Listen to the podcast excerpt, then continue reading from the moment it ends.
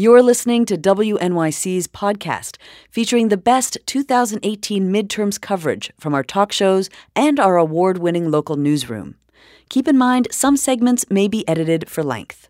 You can find the full shows on your favorite podcast app. This is On the Media. I'm Bob Garfield. And I'm Brooke Gladstone. So, as we just heard, Republicans think Democratic Socialists are all wannabe Chavez Maduro knockoffs.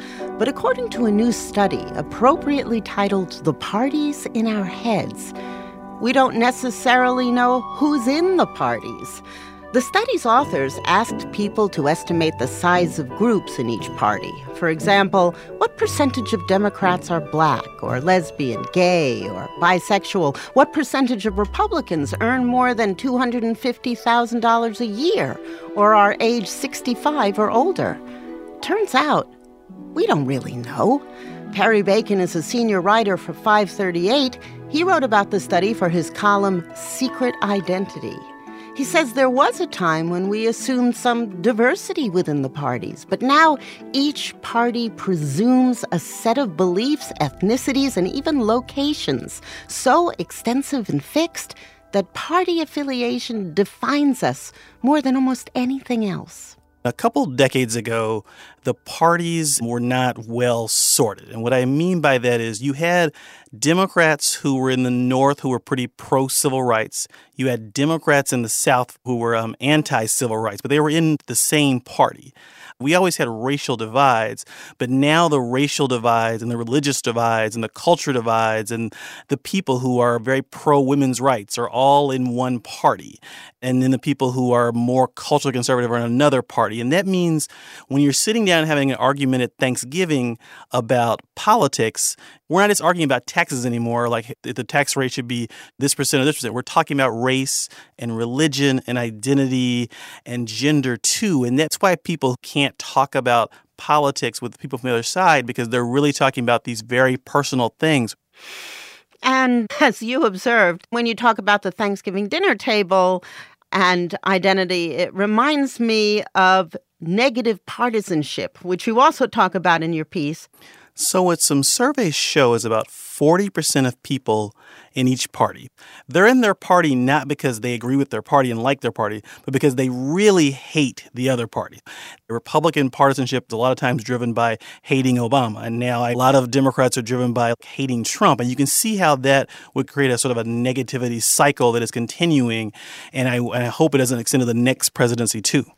Potentially, it's hatred of the Democrats that keeps many Republicans in the Trump camp, holding their noses, but they're sticking with him because the alternative is unbearable.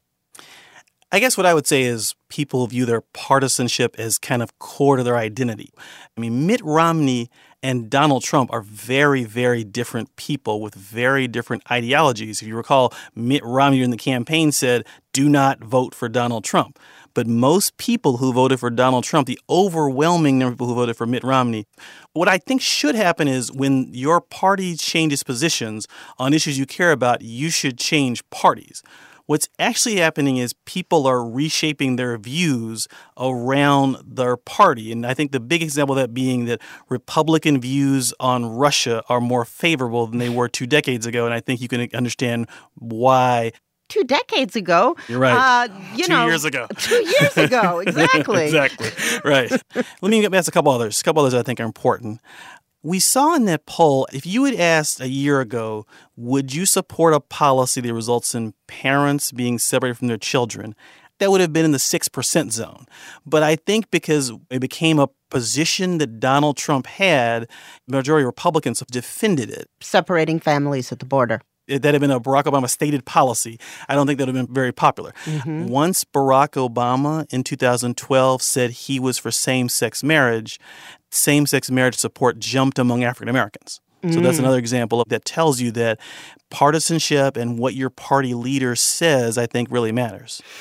But the point of your piece and the reason why we called you is that Democrats and Republicans are frequently wrong in their perceptions of each other. And you cite the work of Douglas Ahler and Gaurav Sood. Right. They had the polling firm YouGov ask American adults to estimate the size of groups in each party. And the results were kind of crazy and certainly counterfactual. Right. For example, about 25% of Democrats are black. Republicans think about 46% of Democrats are black. Republicans think a, about a third of Democrats are lesbian, gay, or bisexual. 38%. That percent. That number is like 6% in real life. It yeah. turns out the Democrats are really wrong about Democrats, too. Didn't most of the Democrats polled think that over a quarter of the Democratic Party was gay or lesbian or bisexual? Yes, these stereotypical groups were overestimated by even your in party. Like Democrats don't understand Democrats, but Republicans get Democrats even more wrong. Mm-hmm. And the flip side of that, I think people don't understand math and numbers. For example, most blacks are Democrats, but most Democrats are not black. And I think that's mm-hmm. partly why people struggle with this thing is most the overwhelming number of white evangelicals are Republicans, but most Republicans are not white evangelicals. The parties in our heads are not the parties in real life. Exactly. And so, this sorting that seems to rule our heads and also our political media to a large extent can be terribly misleading. There are plenty of rural Democrats, plenty of young Republicans, even though uh, Democrats think that Republicans generally are much older than they actually are. And there are evangelical Democrats. You know, right. I've met them whites without college degrees you keep reading about as the group that is really for Trump. And that's mm-hmm. true. They did vote for Trump. But that's such a big group of the country that a lot of them voted for Hillary too, despite the media perception of that. Mm-hmm. So, what is the price we pay for not understanding how diverse the opposite party is or how diverse our own party is? I worry about two things. Let's say if you live in Tennessee, you're white, you're fairly religious. I think the picture you have in your head from the media coverage is I couldn't join the Democratic Party because no one believes in God there. But that's not really true at all. And if you're a young person who believes in low taxes, there's plenty of young people in the Republican Party, but the media coverage doesn't portray that. And I think we're just confusing people. There's a perception in the media that we missed the Trump wave because too many of us are in New York and DC. That might be true, but I don't think what we're doing now is really the right answer. That I see, I read a lot of stories. Oh, you mean we shouldn't have the media going out to uh, red districts and saying, "Have you changed your mind yet?" And we shouldn't have big stories in major newspapers that just uh, reaffirm the prejudices of Democrats. Yeah, I was looking up the data before I came on here about 20% of people in the Bronx voted for Donald Trump. I don't think mm. I've ever read about those people.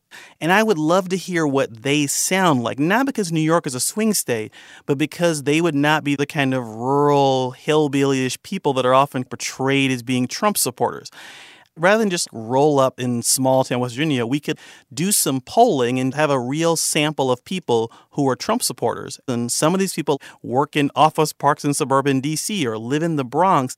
Donald Trump would not be president without the strong support he got from white rural voters, but he also wouldn't be president if he didn't get most of the people who voted for mm-hmm. Mitt Romney who live in right. suburban Denver or suburban Atlanta or suburban Philadelphia. Like those people are Republicans too, but they're not going to say those things that become a viral quote. They're not going to say Obama was born in whatever country.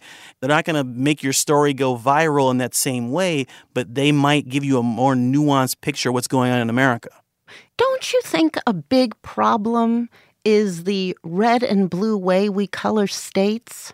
It renders the large number of rural working class people who voted Democrat invisible, and everybody gets tarred in liberal commentary with the same brush.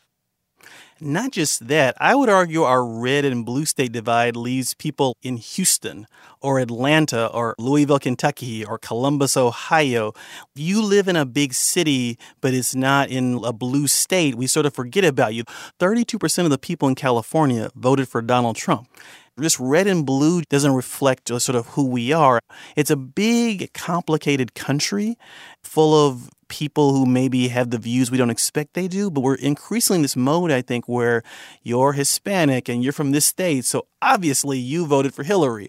About one fifth of Democrats are pro life, about one third of Republicans are pro choice. Hmm. Think about that. How many times do you hear a pro life Democratic voice on TV?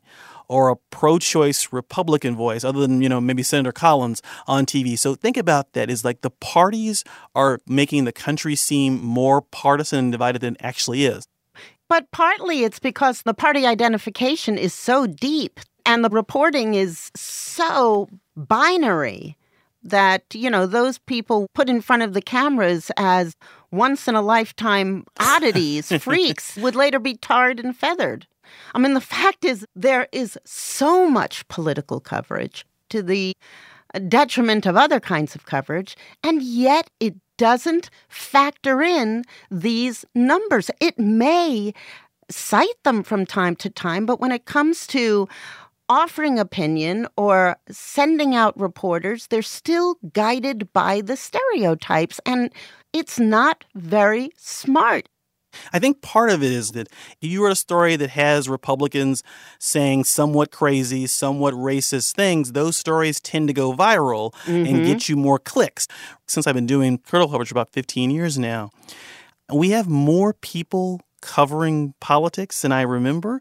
And I think some of the best work at 538, some of the work at the Upshot at the New York Times, some of the work at Vox, some of the work that Ron Brownstein of The Atlantic does, some mm-hmm. of the work mm-hmm some of the writers about race and politics, like Vann Newkirk at The Atlantic. There's some really sophisticated work, but there's also just a lot of stories that reinforce the sort of tribal identities of the parties. And the way that the parties take advantage of that simplification, I just think the whole system is rigged to make us stupid. I don't disagree with that. And I'm not sure how to unrig the system I would encourage people who consume media to try to find articles that don't necessarily reinforce your positions all the time. I'm not saying you need to read like Breitbart if you're a liberal, mm-hmm. but I am saying that you should try to click on things that are not the sort of I hate Trump and this article is going to prove that he's going down and he's a lying, what have you.